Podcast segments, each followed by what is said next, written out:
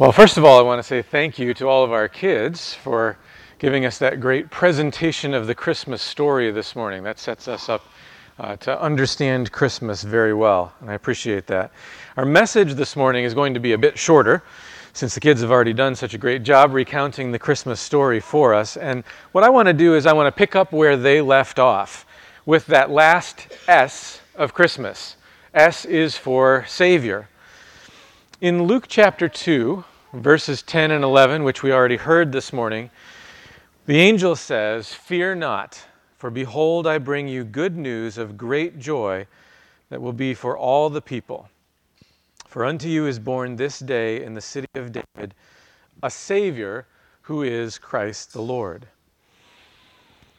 What does it mean that Jesus would be the Savior? It's really the heart of the Christmas story because it tells us why Jesus came. So, this morning, what I'd like to do is give you a very brief survey of what the Bible teaches about the Savior. And in doing this, my hope is that we walk away this Christmas with a greater appreciation for what Christmas is all about and for why Jesus came. Well, first of all, if you go all the way back into the Old Testament, one of the first clues that we get has to do with Joshua. The word Savior means deliverer, one who rescues his people. Now, Joshua was the leader who took over after Moses, and he's the one who led God's people into the promised land. And Joshua's name means Jehovah is salvation. Jehovah is just the name for God that he gave to his people. And the name Jesus is just an alternate version of Joshua. You may have heard the name Yeshua referring to Jesus. That's very similar to Joshua. It's just it's the same name, just a different version of it. So Joshua gives us a bit of a picture of what a savior or deliverer is. He's one who leads his people into battle, leads them to victory. In Deuteronomy 31, Moses is about to die. Listen to what he says says, Then Moses summoned Joshua and said to him, in the sight of all Israel, Be strong and courageous, for you shall go with this people into the land that the Lord has sworn to their fathers to give them, and you shall put them in possession of it. It is the Lord who goes before you. He will be with you. He will not leave you or forsake you. So Joshua would be the one who would lead God's people in victory gaining the land that God had promised to them. Now we get another picture of what a Savior is in Nehemiah chapter 9. Israel has been sinful, but they are returning to the Lord and they are repenting, and the Levites are leading them as they read the law of God. And then the Levites begin recounting for all of the people of Israel all that God has done for them throughout their history, bringing them out of Egypt, giving them the land that he promised, all of those things. And then in the middle of that history that they're telling, we come across this in verse 27. In the time of their suffering, they cried out to you, and you heard them from heaven, and according to your great mercy, you gave them saviors who saved them from the hand of their enemies. What saviors are they referring to?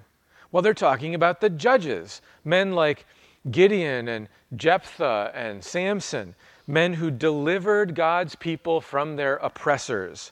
Like Joshua, they would fight on behalf of God's people to set them free from their enemies. So, a Savior is one who delivers God's people from their enemies.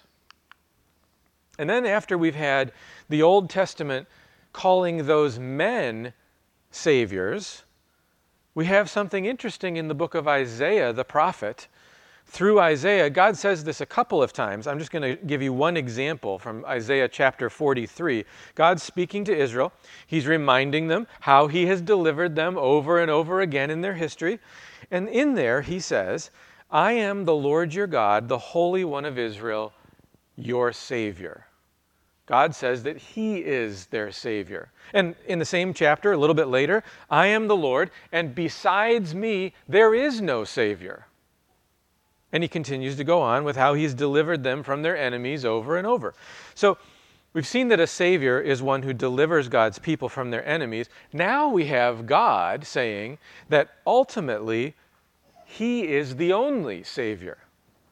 So when Joshua and the judges and other people like that delivered God's people, that was ultimately God working through them to deliver His people. Now, Throughout the Old Testament, we have promises of a coming deliverer, a Savior. The, the word for that that the Jewish people had was the Messiah. When we read the word Christ, it's the same word, it's the Messiah. Okay, and God's people were waiting for this promised deliverer to arrive. So when we get to the New Testament and we read the Christmas story, we find that Jesus is the Savior. Jesus is the new Joshua. He's the true deliverer of his people, and he is the Lord God himself, the Holy One of Israel, the only Savior, come to us as a man. So think about what we find in the Christmas story. Mary, when she sings her song of praise in Luke 1, she says, My spirit rejoices in God my Savior. Now, I don't know if she really understood all that that meant.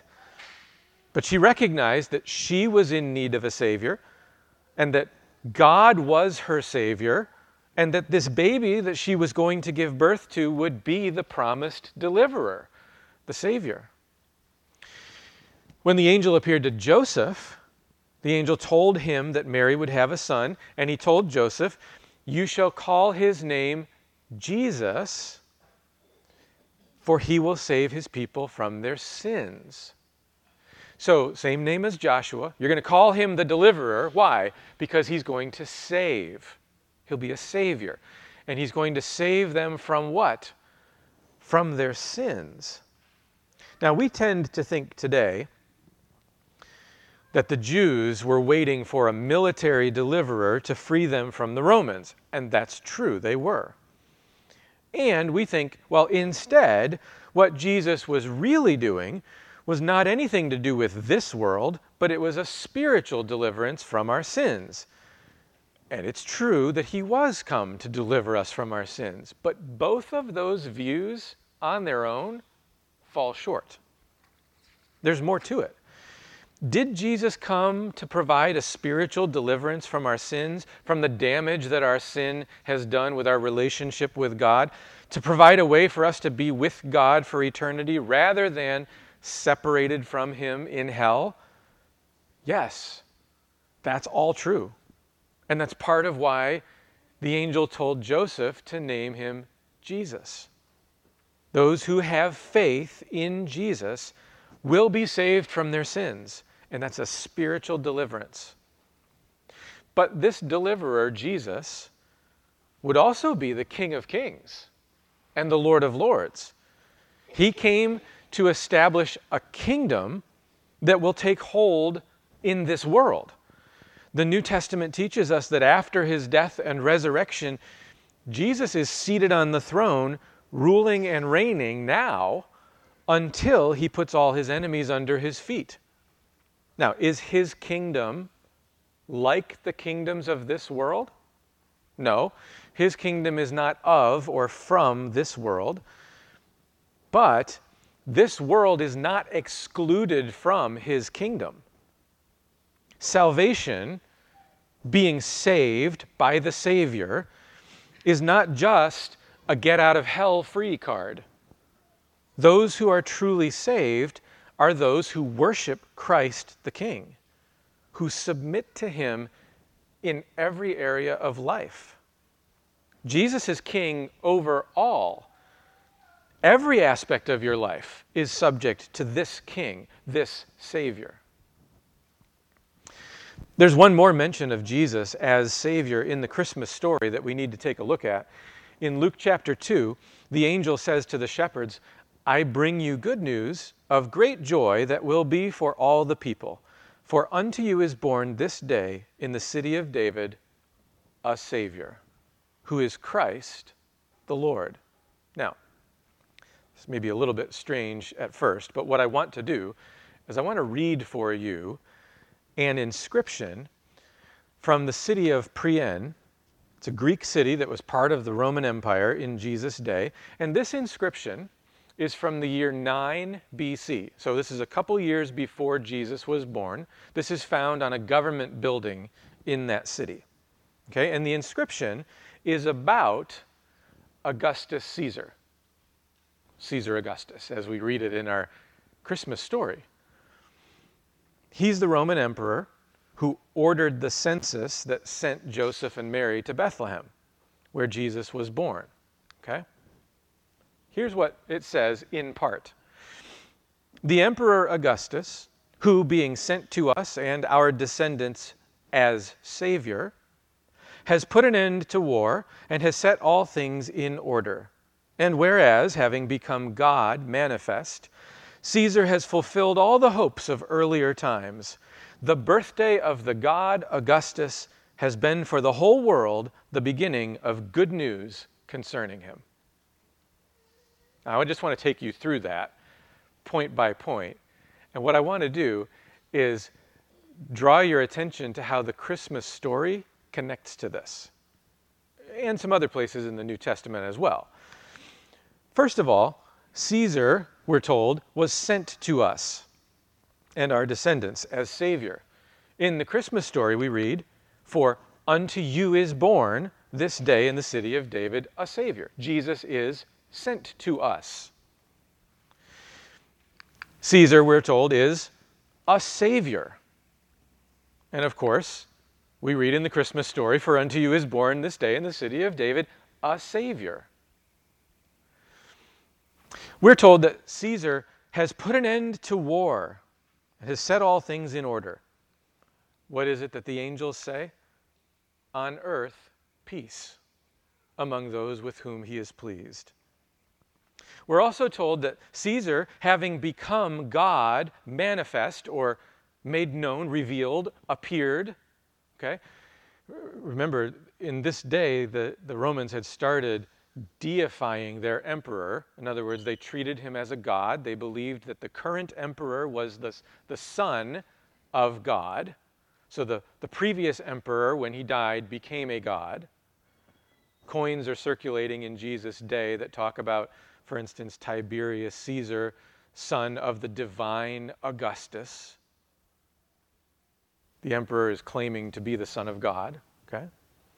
So, having become God manifest, now listen to what Timothy writes later in the New Testament. And this is speaking about God's power and purpose and grace, which has now been manifested or made known through the appearing, the arrival of our Savior, Jesus Christ. We're told in this inscription that Caesar has fulfilled all the hopes of earlier times.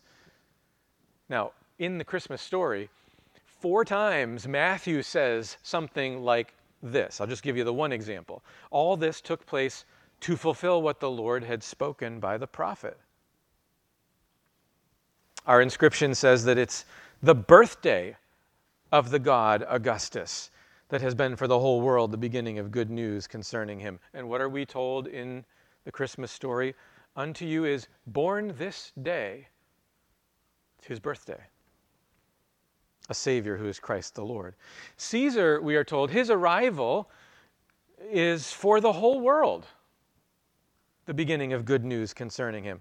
What is it that the angels say? We bring you good news of great joy that will be for all the people. And notice, of course, in the last line of this inscription, the beginning of good news concerning him. Good news is literally our word gospel. This is the gospel of Caesar, the good news. And what are we told? The angels are bringing good news, the gospel of great joy that will be for all the people. See, in the Roman Empire, anytime a Caesar was born or won a great victory, this was good news that was for all the people, and it was celebrated in this way. And the gospel writers, Luke in particular, present the arrival of Jesus in language that is designed to subvert the claims of Caesar. You think Caesar is Lord? No, Jesus is Lord. That's part of what it means that he is the Savior. See, the Romans claimed that Caesar was the Savior. And the gospel writers are saying, no, it's so much more than that. Jesus is the Savior.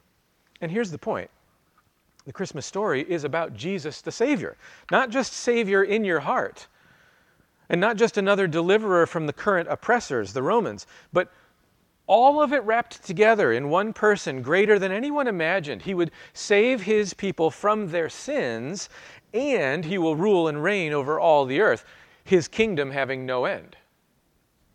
Let me just finish with a few things that the rest of the New Testament says about Jesus. John 4 42, we know that this is indeed the Savior of the world. Talking about Jesus. He's the only Savior, and He's the Savior not just of the Jews, but of the whole world. That doesn't mean every single person. What it means is all those who have faith in Him, Jew or Gentile, will be part of His worldwide kingdom. But the call is to respond in faith. Whoever you are. Acts 5:31 God exalted him at his right hand as leader and savior. Again, it's Caesar language. To give repentance to Israel and forgiveness of sins. He is the only true Savior, the only one who can rescue us from our sins. And 1 John 4 14. We have seen and testify that the Father has sent the Son to be the Savior of the world. Jesus is the Savior. Not Caesar, not Trump or DeSantis or Biden or Newsom, not Elon Musk, not the next person that everybody is enamored with, that everybody wants to follow. Jesus is the only Savior He's the King of Kings and the Lord of Lords. And Christmas is the announcement that this Savior has come to earth to deliver his people. Let's pray. Lord, we thank you for the reminder that we've received this morning from our kids that Jesus is the Savior, and that is the heart of Christmas. All of the other things that come with it, all of the, the lights and the gifts and the trees and the traditions and all of those things they're all good things. In fact, they're actually really good things if they serve their purpose of pointing us to Jesus. Jesus is the only Savior. If there are some here this morning who have not turned in faith to Jesus and trusted Him for salvation, I pray that you would be at work in their hearts to come to understand this good news that Jesus can deliver from sin. He is the true and only Savior. He is the King of kings and the Lord of lords.